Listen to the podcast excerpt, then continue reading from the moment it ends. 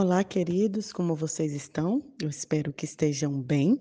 Nós estamos no nosso episódio de número 12 e eu quero compartilhar com vocês sobre os milagres de Jesus. Na verdade, dizer o que é o milagre de Jesus, o que, que significava o milagre de Jesus. A primeira coisa que a gente precisa entender é que os milagres é, faz parte de um capítulo fundamental na história de Jesus. É como as pessoas mostravam que de fato ele era o filho de Deus e como ele se mostrava como filho de Deus, o próprio Deus, Jesus que é o Deus encarnado. E os milagres provam que ele é divino. Mas para além disso, os milagres também têm três questões. Primeiro, mostrar, expressar e mostrar a humanidade de Jesus e o homem perfeito que ele era. Jesus se compadecia com as pessoas, se envolvia e então é, fazia o milagre. O segundo é que Jesus tem todo o domínio, poder e autoridade sobre a criação. E o terceiro, que é o que nós vamos falar, é que o milagre, na verdade, sinaliza a messianidade de Jesus. Esse milagre é um sinal que aponta para a direção e que diz alguma coisa. E o que, que os milagres diziam? Diziam que Jesus é de fato o Messias. No contexto judaico, é, eles acreditavam que o Messias, quando ele viesse, ele tinha que, ele tinha que cumprir quatro milagres. Primeiro, curar um leproso, né? Porque ser leproso na época era inadmissível. Segundo, ressuscitar alguém. Terceiro, era curar um cego de nascença, porque curar cego tudo bem, mas de nascença, os judeus acreditavam que era maldição. Então, o, o, Messias tinha que curar um cego de nascença, e o quarto, expulsar um, um espírito mudo, né? um, um demônio que, que era um espírito mudo. E Jesus ele cumpriu muito para além né, desses quatro milagres, mostrando de fato que ele era o Messias. E nesse capítulo de Mateus, né, na verdade, não Mateus nem Marcos é, não mencionam, mas eu quero trazer para vocês o primeiro, né, o primeiro milagre que Jesus realizou, que foi o milagre de, das bodas de Caná, né, da Galiléia. Quem não sabe da história que Jesus transformou a água em vinho. Mas estamos falando que todo milagre é, nos mostra é, o, nos aponta para quem de fato Jesus é, eu quero dizer três questões que a gente aprende nesse milagre de transformar, que Jesus fez, de transformar a água em vinho em uma festa de casamento que acontecia em Caná. É, a primeira coisa que eu vejo aí quando Jesus é, faz aquele milagre é que Jesus era uma, um Deus, né? Um Deus e um homem do povo.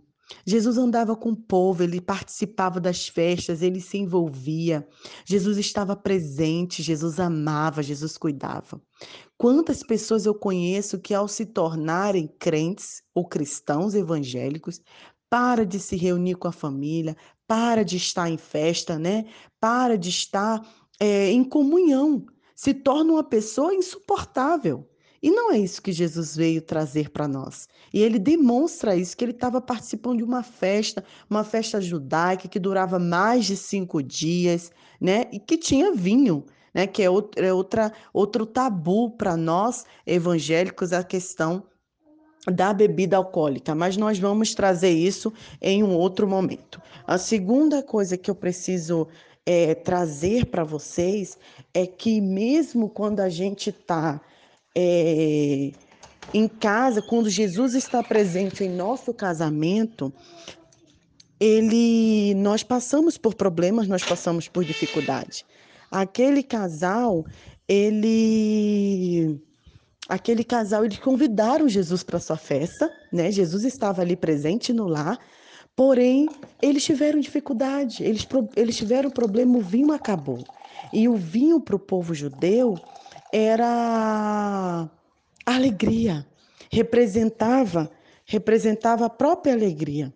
Então, mesmo você convidando Jesus para o seu lar, que é o meu desejo, que é a nossa oração, você vai passar por problemas, você vai passar por dificuldades, a sua casa vai ter momentos em que a alegria vai acabar. Mas o que nos consola nesse milagre, o que nos faz a gente aprender, é que mesmo é, Jesus estando lá e o problema acontecendo, os convidados, as pessoas sabiam a quem recorrer e buscaram Jesus no momento de necessidade. Clamaram ao Senhor Jesus e o Senhor transformou aquela realidade sem alegria em uma realidade de paz, amor e comunhão.